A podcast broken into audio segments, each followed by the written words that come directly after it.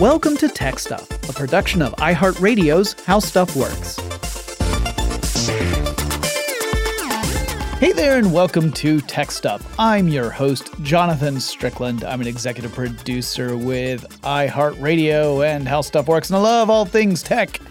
And over uh, on Twitter, a listener named Steve sent me a message asking me to do an episode about submarines. And I was sure I had done a full episode about submarines before, but then after I searched the archives, the best I could find was an episode I did with Scott Benjamin about personal submarines. That was more about the expensive and frankly dangerous toys of people who have way more money than they have self preservation instincts. Uh, so, in this episode, I'm really going to cover the history of submarines and how they work. Actually, this is the first of a couple of episodes because the history is pretty long.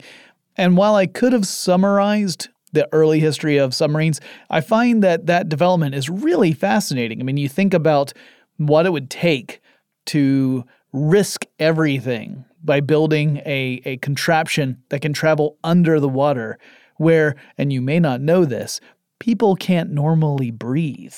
So, we're going to look at the early history of submarines, not even getting into the 20th century in this episode. Spoiler alert. So, part of what makes this a fun topic to research is that you really get to see when humans first began to suss out why stuff floats or sinks. Archimedes, or Archie, as I like to call him, wrote down the earliest account of why this is, at least the earliest that we know of. There may have been earlier accounts, but this is the one that we know about. He described a force of a body partially submerged in a fluid that would then push that body upward.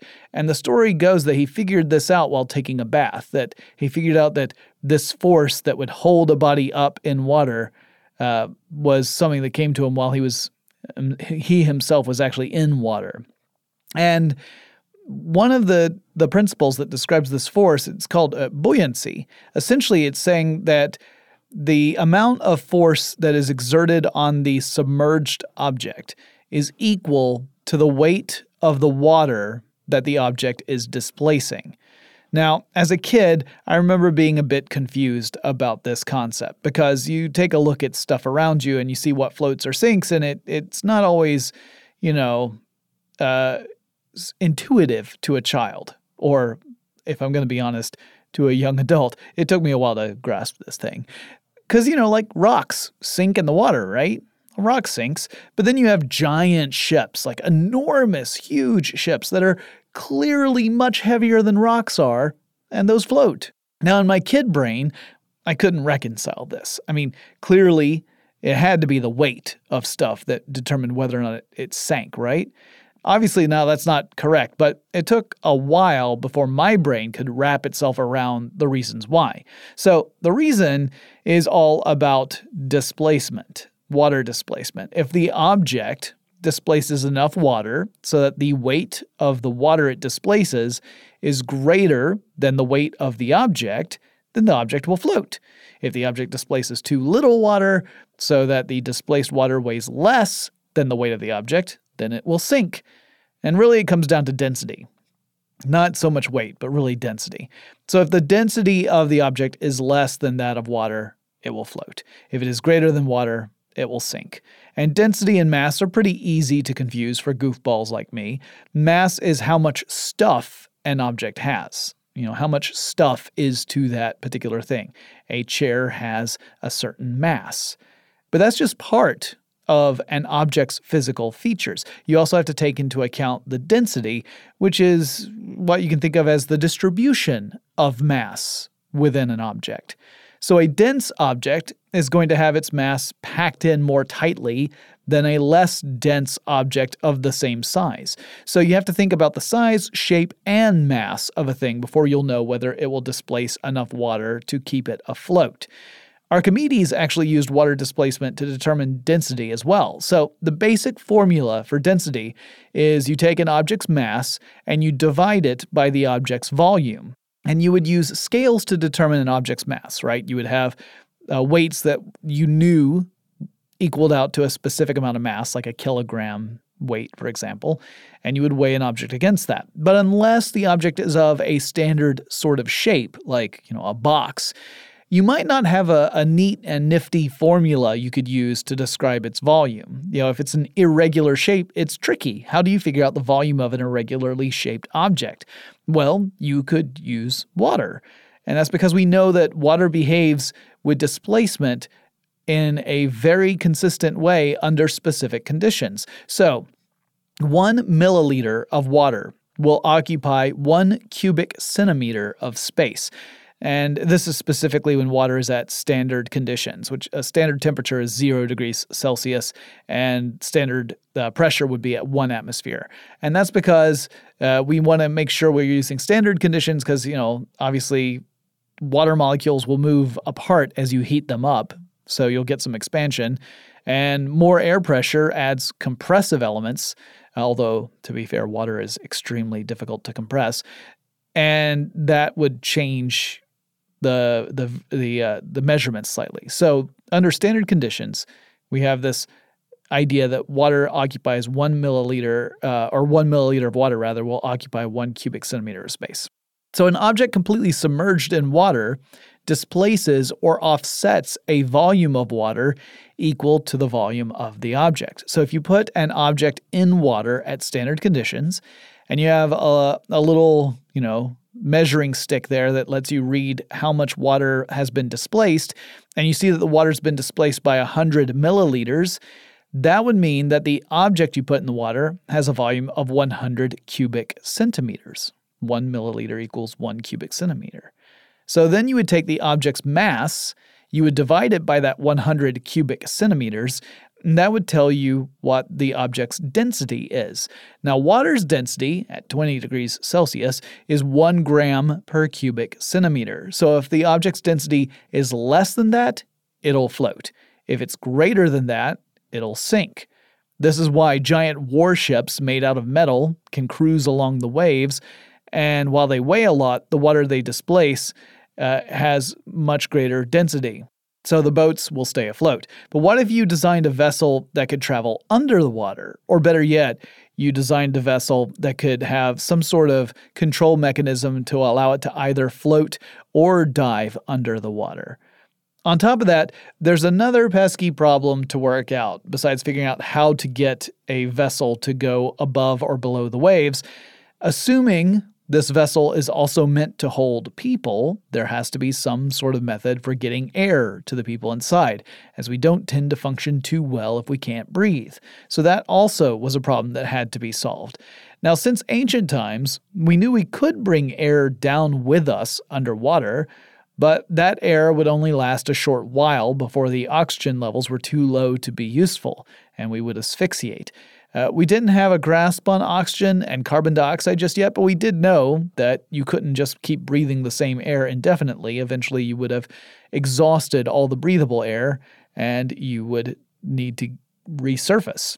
Aristotle wrote about diving bells, which are containers that could be lowered with the open side of the container facing the floor of the ocean or the lake or river or whatever and they could be dense enough to sink even with the added buoyancy of the captured air inside the container.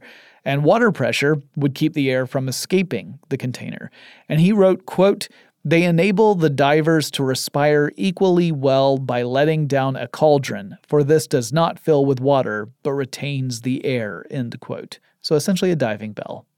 And that was way back in the 4th century BCE, but that was also before we had sussed out a way to replenish the air in the diving bell. So while you could use it to go underwater, you couldn't hang out for very long before you had consumed all the breathable air and you needed to resurface. So another problem is that water pressure that I just talked about. It would compress the air inside a diving bell, so the air would take up less space inside the bell, and the bottom of the bell, assuming you're looking at it with the bottom being the open side, would fill a little bit with water. The water would come up a little bit along the inside of the container, which means you have a reduced work area as well, a reduced amount of useful area where you as a person could inhabit and still breathe. One way to fix that would be to have a supply of pressurized air continue to come down into the bell, but it would take centuries to get to that point. If you just included, say, a breathing tube from the bell to the surface, well, that wouldn't do any good at all. The water would just go right up the bell and up the tube a great deal. It's like if you put a straw inside a glass of liquid. You know, unless you cap the end of the straw, the liquid goes up the straw. You don't have any way of pressurizing it to keep the water from coming in. So you would have to have this pressurized system, and it would take hundreds of years to get to that point. So when it comes to getting really great details about the origin of submarines, we hit some pretty big snags. There are reports about them, but they aren't necessarily the most reliable. A lot of them are second or third hand reports, and they don't tend to have a whole lot of information about what exactly happened or how it happened. But the general consensus is that a design for what would be the first submarine that we have on record came from a guy named William Bourne. Bourne was an English mathematician way back in the 16th century, and the record of his design dates to 1578. So, just to give you a little bit of context, at that time, England was ruled by Queen Elizabeth I, and Shakespeare was just 14 years old. Bourne's design called for a totally enclosed wooden boat. And then covering this wooden boat would be oiled or greased leather that would help keep the vessel watertight. In order to reduce buoyancy, Bourne's proposal was to have hand cranked vices that connected to the interior of the boat's hull. Now, in some descriptions that I've read, it said that Bourne intended to use the vices to pull the sides in a little bit, like you're you're squeezing the boat from the inside, pulling the in, inner walls inward and reducing the overall volume of the boat, thus increasing your density. An illustration seems to indicate that the idea was actually to have an inner chamber inside this vessel, and that uh, the inner chamber, the innermost chamber where a person would be, would be waterproofed. And then you would have space between this inner chamber and the the hull or the outer sides of the boat. So you would have this uh, secondary chamber on either side of the place where the, the operator would sit.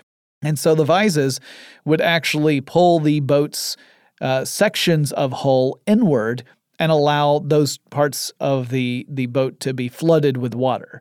So you're essentially pulling open almost like a trap door. You're pulling in sides of the, the hull of the boat water rushes in into a watertight section that uh, it surrounds the inner chamber where the operator sits, and that would increase the density of the overall vessel. And that's what would allow you to sink beneath the waves.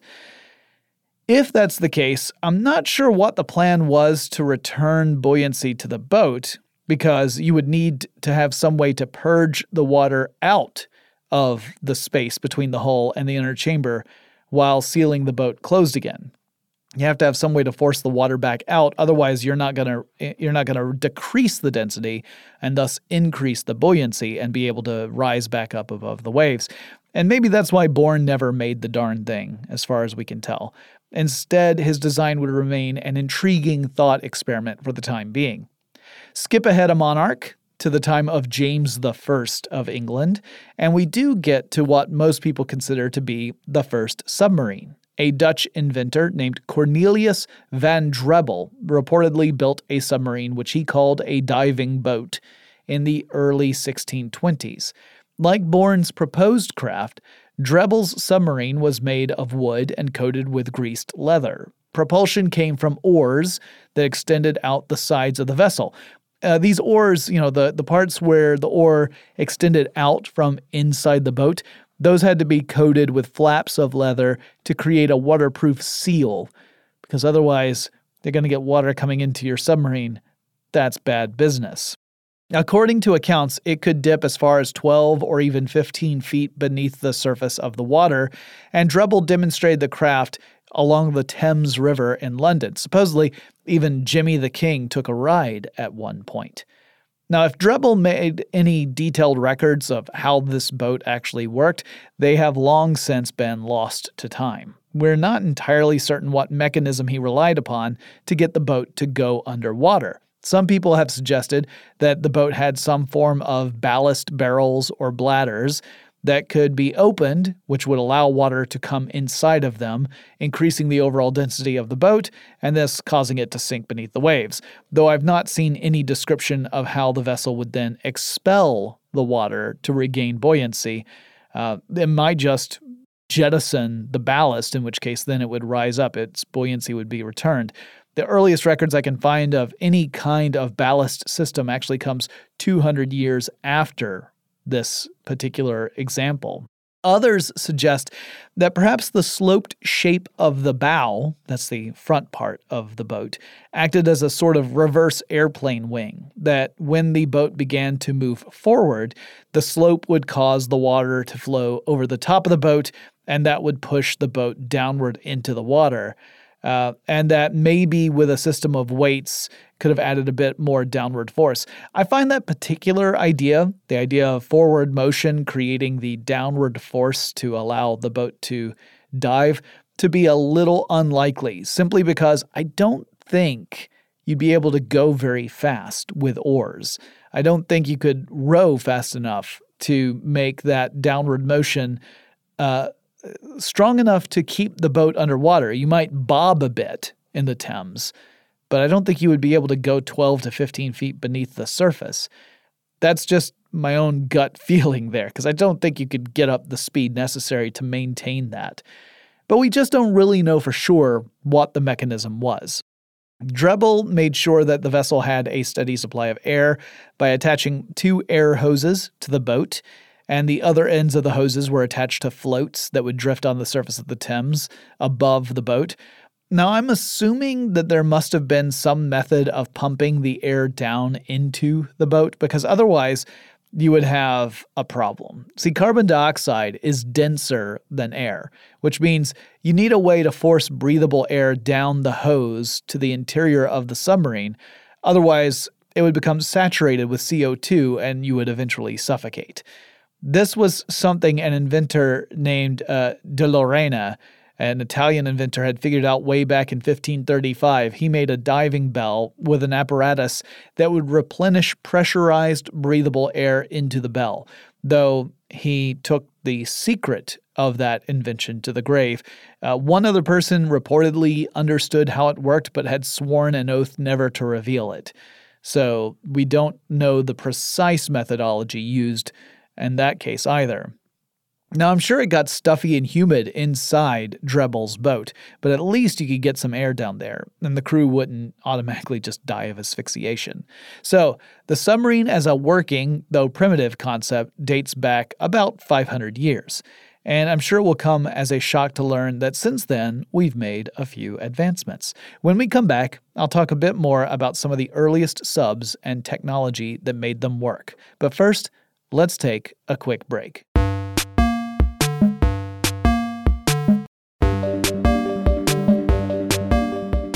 Okay, so by the 1700s, several inventors had experimented with different designs for submersible vehicles. And they weren't really practical craft just yet, though the potential military applications were immediately apparent. So, this was during the age when countries were imposing their will on others, primarily through naval supremacy. Countries like Spain and England, in particular, were known for doing this. And a common tactic was to create a naval blockade around a port city to prevent ships from leaving or arriving at that port city creating a submersible that could secretly approach a blockade and disrupt it, typically through the use of explosives that some poor submariner would have to try and attach to those boats, was an obvious application for a submarine. It would be an incredibly useful war tool. In 1747, we get the earliest published account of a ballast bladder, which some unknown inventor suggested using bags made out of goat skin to take in water so that a submarine could dive below the waves, and the bags would have a twisting rod attached to them that would extend into the interior of the submarine itself. So the submariner could grab hold of the rod and give it a good twist, And that in turn would twist the ballast bag, and that would force water out of the ballast bag. It would have a valve on the end of the bag so that the water couldn't just come right back in and that would decrease the vessel's density and allow it to surface. This was a predecessor for ballast tanks that essentially do the same thing, though you don't typically have to hand operate them these days. A few decades later, we have the first use of a submarine in war. That was the American Revolutionary War. There was actually a submarine in the American Revolutionary War. The submarine was called the Turtle. And this was a pretty modest submarine. It's not like the Red October or anything like that. It could hold precisely one person. It was the design of David Bushnell, a, an engineering student who was studying at Yale at the time. He and his brother Ezra built the dang darn thing. The Encyclopedia Britannica describes the shape of the submarine as a, quote, walnut standing on end, End quote. And if you see illustrations or the recreations of this particular submarine, you'll see exactly what they mean. It does kind of look like uh, a sort of oval shaped submarine large enough to hold a single person on the inside. Facing forward from the submarine, at least from the perspective of the pilot, would be the propulsion system, which was a screw propeller and it worked on a similar principle as the Archimedes screw pump, which was used to lift water from areas of low elevation to areas of high elevation. The submarine operator would crank a handle in order to turn this screw propeller, which would effectively pull the submarine through the water. And then with the other hand, the operator would control a rudder that is in the back of the vessel to provide the steering mechanism. The vessel also had a secondary screw propeller, one that was oriented vertically, which meant it was meant to, to help the submariner navigate vertically through the water. So if you were to dive beneath the waves, you would use the vertical screw propeller to push you down further into the water or to pull you up. To actually drive the turtle had a chamber that would be flooded with opening a valve and that would dis- decrease the ship's buoyancy, so it would start to sink. Uh, to surface, the operator could work some pumps inside the turtle that would push this water back out of that chamber. It also had ballast both inside and attached to the outside of the vessel that was used to make sure the craft would maintain the proper orientation in the water and not just, you know, start flipping over or tilting to the side, which would be disastrous to the operator. So the weights were really meant to make sure that it maintained that up down orientation. Air came in through a pair of snorkels, and the snorkels had lids that would close whenever the vessel were to go underwater. Windows on the hatch above the, the operator would allow some light to come into the interior of the vessel, although it was meant primarily to be operated at night. And the design also meant that if you went underwater, you would have a limited supply of air because the snorkels now would be closed, and you would also have much less light to, to work from. The intent was to operate so that only the hatch would be above the surface of the water for most of a mission, so that the operator would still be able to get a look around, seeing where they were in relation to a target. Uh, they would also be able to breathe because the snorkels would be exposed to the air. And then the operator would only dive with the submarine uh, in order to avoid being seen or when it came time to actually attach an explosive device to the target. To do that, the ship had a drill that was also pointed up from the top of the turtle. And this was to drill a hole in a blockade ship, and then in that hole, the operator could attach a, a line for a gunpowder charge. And this gunpowder charge was in the form of a mine with an ingenious clockwork fuse mechanism, which I'll describe in just a second. Now, Bushnell had already conducted experiments while at Yale to find ways to make gunpowder explode underwater, which, as I understand it, caused a bit of a stir on campus. His mine was most likely a keg that was about two and a half feet long, or about 0.76 meters, and one and a half feet in diameter, or 0.46 meters, and it could hold about 150 pounds, or about 68 kilograms, of gunpowder. To create a timing mechanism for the explosive, he actually worked with a pair of clockmakers. Uh, they were known as uh, Phineas Pratt and Isaac Doolittle. And I just want to say that I'm really loving these names so far. Anyway, together, Pratt, Doolittle, and Bushnell came up with a clockwork device that would trigger a flintlock mechanism. It's the kind that you would find on a flintlock musket. And the flintlock would have a, a piece of flint and steel that would come together when the when the mechanism activated it would uh, spring shut and that would cause a spark and the idea was that the spark would then ignite a priming charge of gunpowder the priming charge would in turn ignite the explosive charge so the idea was that the sub operator would set a timer on this device and attach the mine to a ship using the hole that had been drilled into the ship's hull. And then they would try and get the heck out of Dodge. They would be turning that hand crank frantically to move the propeller in order to get a safe distance away from the explosive. The team's mine design would, in theory, give the operator enough time to get the heck away from the exploding ship, and it was a novel idea, but it turned out in practice to fall short of expectations. The Turtle's target was a big one for its main mission. It was the HMS Eagle, which happened to be the flagship of the British Admiral Richard Howe, as the brother to General William Howe of the British troops. But the Turtle's drill turned out to be incapable of cutting through the Eagle's copper plated hull. By that time, dawn was breaking, and the Turtles pilot, a soldier named Ezra Lee, was in danger of being discovered. So he attempted to sneak away, but he was spotted, and uh, the Eagle let out a pursuit boat. Lee decided that well, the best thing for me to do is to set the timer on this mine, because if they're going to get me, maybe they'll get the mine too, and we'll all go up together. So then he detached the mine from the turtle, and the mine did explode. It did not blow up the pursuing boat, but it did scare them off, and it gave him the opportunity to actually make an escape. The turtle would go on two more unsuccessful missions, uh, one of them under the operation of Phineas Pratt himself, but nothing ever quite came of it. And the British eventually sunk a ship that happened to be carrying the turtle, and the submarine was lost in that particular uh, uh, engagement. But while the turtle failed in its mission, the potential was obvious. They just had to refine the technology. Moving ahead a couple of decades, we come to Robert Fulton, an American engineer and inventor who perhaps is best known, maybe he's most famously associated with steamboats. But in the early 1800s, he also developed an early submarine and was also perhaps the most American of all classifications, a capitalist. In fact, you could call him an arms dealer.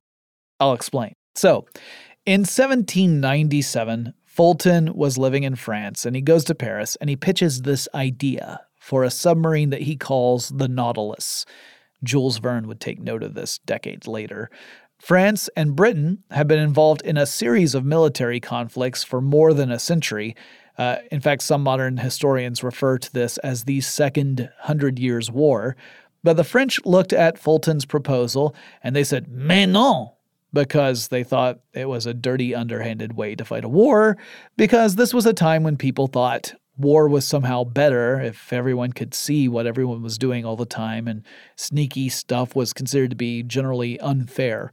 The mental gymnastics humans go through in order to determine what is and isn't a fair way to kill each other never really fails to confuse me. And for the record, I'm pretty much against the whole killing thing entirely, but I realize that the world we live in makes that an impractical philosophy to be applied at large in every situation. Anyway, Fulton appealed the decision and said, "Well, hey, what about um how about I build this sucker pretty much on my own dime? And in return, if we use it to attack British ships, you can pay me and that that payment will be based upon how big the ship was, how many guns it carried. And for British shipping vessels, you can give me a portion of whatever you end up taking from those shipping vessels.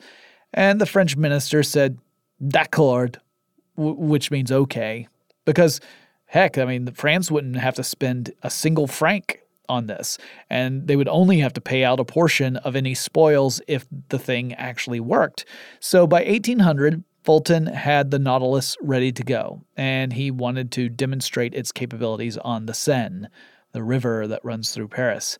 And unlike the Turtle, the Nautilus had an iron ribbed hull coated with copper sheets. It also had a conning tower, or con. Now, a ship's con is a designated area, it's typically raised above other areas, from which the commander of the ship can control or con the ship by issuing commands to the crew. Future submarines would incorporate the con within a structure on the top side of the submarine called the sail or the fin, until technological advancements would render such an arrangement unnecessary. The Nautilus also had a collapsible mast and a sail system so that it could deploy a fan sail, very similar to what would be found on a Chinese junk ship at the time. This would allow the Nautilus to operate more like a classic ship when it surfaced. The Nautilus was a cigar or teardrop shape, taking the basic form that we would see uh, used in a lot of submarines moving forward. It was nearly seven meters long and two meters wide. It had horizontal wings or planes that were meant to aid in directing the ship's incline or decline as it was moving through the water. A section of the keel was a hollow chamber that could be flooded to increase the ship's density so it could dive under the water. Hand powered pumps could push the water back out of the hull and thus return the buoyancy to the ship and allow it to rise back up and, and surface. Propulsion, once again, came in the form of a hand cranked screw propeller. And Fulton claimed that the ship could operate safely at a depth of 30 feet or 9 meters, although a lot of people were skeptical of that. Also, whenever he was doing demonstrations on the Seine, he always made a point to go in the same direction as the current of the river itself which gave the sense that this boat was actually able to move much faster than it really could in normal conditions. The attack mechanism on this particular submarine was a spike with an eye in it. So you can think of it like a giant sewing needle. But attached to the eye was a cable, and attached to the cable was a mine, an explosive. And the mine was designed to explode upon coming into contact with an enemy ship's hull. Eventually, Fulton realized that he'd never build up the speed and force necessary to penetrate a ship's hull with this spike, and so he decided instead to use a towed explosive device called a carcass. Now, it turned out to be moot, because when Fulton tried to use the Nautilus in a real world setting, it just couldn't keep up with the ships it was targeting. Ships could spot it and then maneuver out of the way, and this Nautilus was so slow it could never catch up. The French eventually canceled all contracts with Fulton, who then did the incredibly American thing that I mentioned earlier. He switched sides. He had been marketing the submarine to the French to use against the British. So then he turned around to the British to sell them essentially the very same technology to be used against the French. Robert Fulton, pioneering arms dealer. His attempts at using the submarine for the British were just as fruitless as they had been for the French, and the Brits were able to dominate the seas with their more conventional navy, and ultimately Fulton's submarine would never see a successful wartime use, and he would scrap it, focusing on steamboats instead. The next advances in submarines would arrive before and during the Civil War in the United States. I'll explain more in just a second, but first let's take another quick break.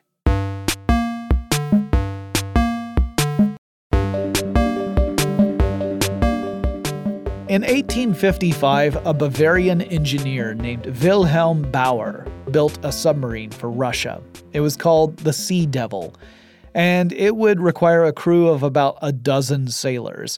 Rather than a hand crank propeller, this submarine used a treadmill to provide the power needed to drive the propeller's motion, with four sailors providing the foot power to do so.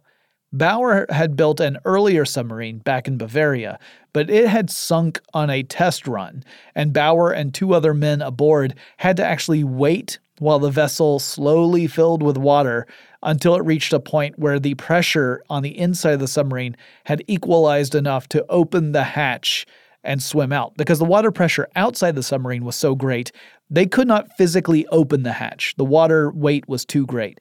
Once the pressure equalized, they were able to open it. Can you imagine sitting in a sunken submarine for hours? waiting for there to be enough water in the submarine so you can open up that hatch. It must have been terrifying. For that reason, Bauer in his Sea Devil design included a primitive airlock so that the crew could escape if such an event were to occur with the new submarine. The Sea Devil had more than 130 successful dives, including one during the coronation ceremony, in which the submarine carried a four piece band which played beneath the water. Ultimately, the Sea Devil would end up getting stuck in the mud at the bottom of a river, reportedly because Russian admirals who had grown envious of Bauer's success and his favor with the Tsar gave Bauer incorrect information about the depth of the water. So, according to the story, they sabotaged the effort. They said, "Oh no, the river isn't that you know the river is is something like 40 feet deep when in fact the river was 20 feet deep so then bauer dives further than what he actually can and gets stuck in the mud.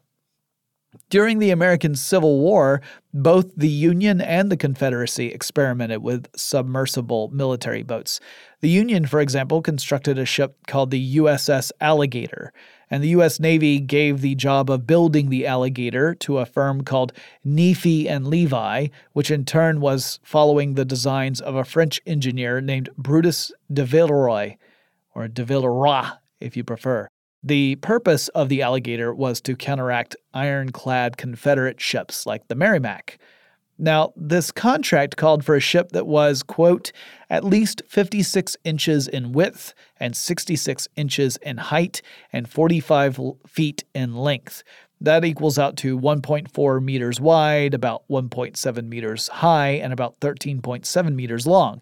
The actual ship would end up being a little different from those dimensions, but you get the rough idea.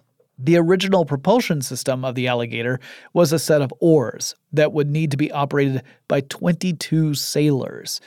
That ended up being too slow and too crowded, so the Navy scrapped that in favor of a screw type propeller. And not only did that propeller provide a faster means of propulsion, it also reduced the crew needed to operate the propulsion system to just eight sailors instead of 22. The submarine also had a diver lockout chamber, so again, a, a very primitive airlock system.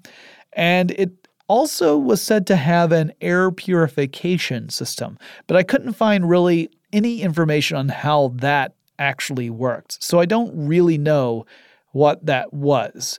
You know, whether or not it was fully self contained within the vessel or it was a system of hoses and pumps, I don't know. Ultimately, the alligator would be more of a headache and also a sunken cost, literally, as it turned out, more than a viable military asset.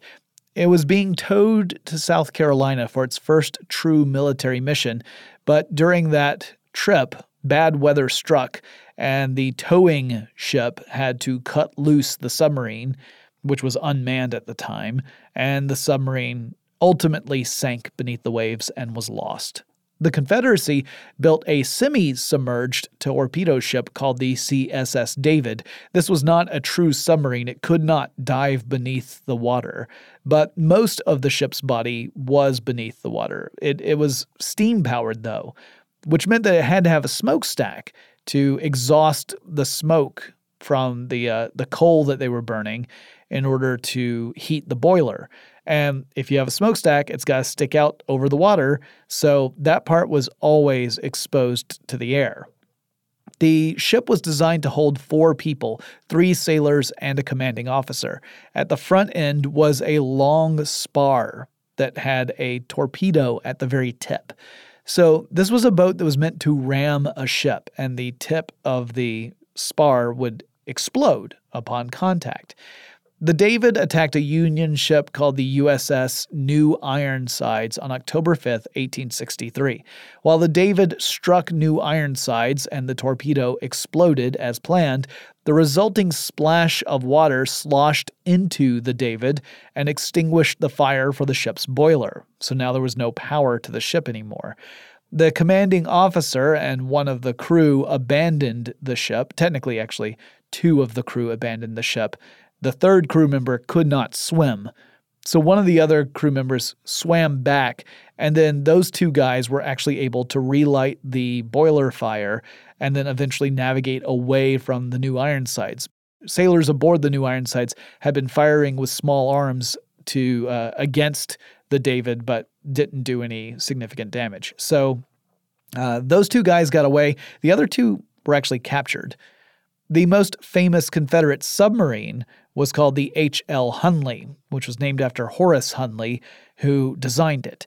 The submarine used a spar torpedo similar to what the David had used, but unlike the David, the Hunley could actually dive beneath the water. It carried a crew of eight, uh, including the commanding officer. Sometimes some reports say it could hold up as, as many as nine, but eight was the standard crew and seven people were needed to hand crank the propeller.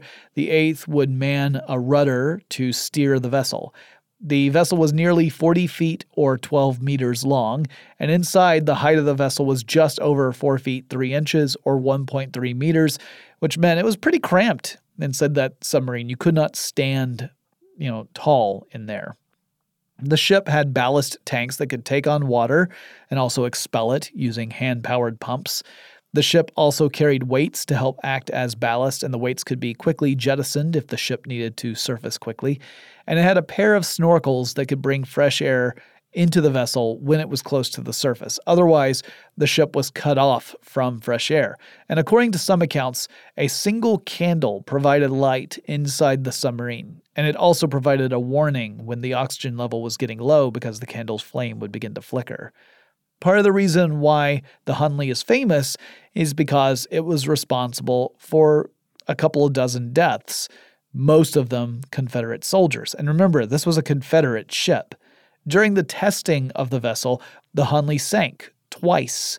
The first resulted in the loss of five crewmen, and in the second accident, all eight of the crew died, including Hunley himself, who was at the time acting as the commanding officer. Even with those two accidents during the testing phase, the Confederacy salvaged the ship, repaired it for use, and put it back into official military use. On February 17, 1864, the Hunley attacked the Union ship, the Housatonic, which was a wooden ship of war. And the Hunley's attack was technically successful. The Housatonic did sink, and five crew of the Housatonic died as a result. However, the Hunley itself failed to return to port. And for many years, no one was really sure what had happened. I mean, clearly, somewhere along the line, the Hunley sank, but no one was sure where uh, or why. The Hunley, which was only in 30 feet or 9 meters of water, remained lost until 1995. Five years later, crews were able to retrieve the Hunley. Upon opening the submarine, the retrieval crews were surprised to find that the Hunley's crew were all at their stations, which suggested there was no effort to abandon ship. There was no struggle to try and open the hatches or anything like that. Which raises the question what actually killed the crew? Before the ship had been unsealed, the general theory was that the crew had either suffocated or they had drowned. But the submarine had no signs of any damage that would have caused them to drown. So the leading hypothesis now is that the shock wave from the exploding torpedo actually killed the crew. It ruptured blood vessels in their lungs and led to them becoming incapacitated and then ultimately dying. However, we do not know for sure what did it.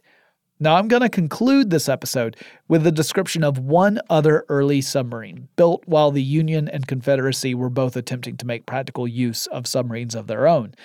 This ship's name was Le Plongeur, and this was designed by a man named Bourgeois in the late 1850s.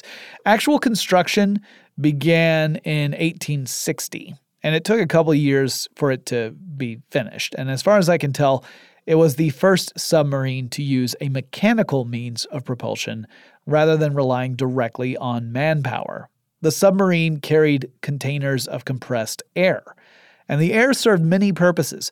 It provided the power needed to drive the propellers of the submarine. So, you know, you release the compressed air and it moves the mechanical elements that actually make the propeller turn.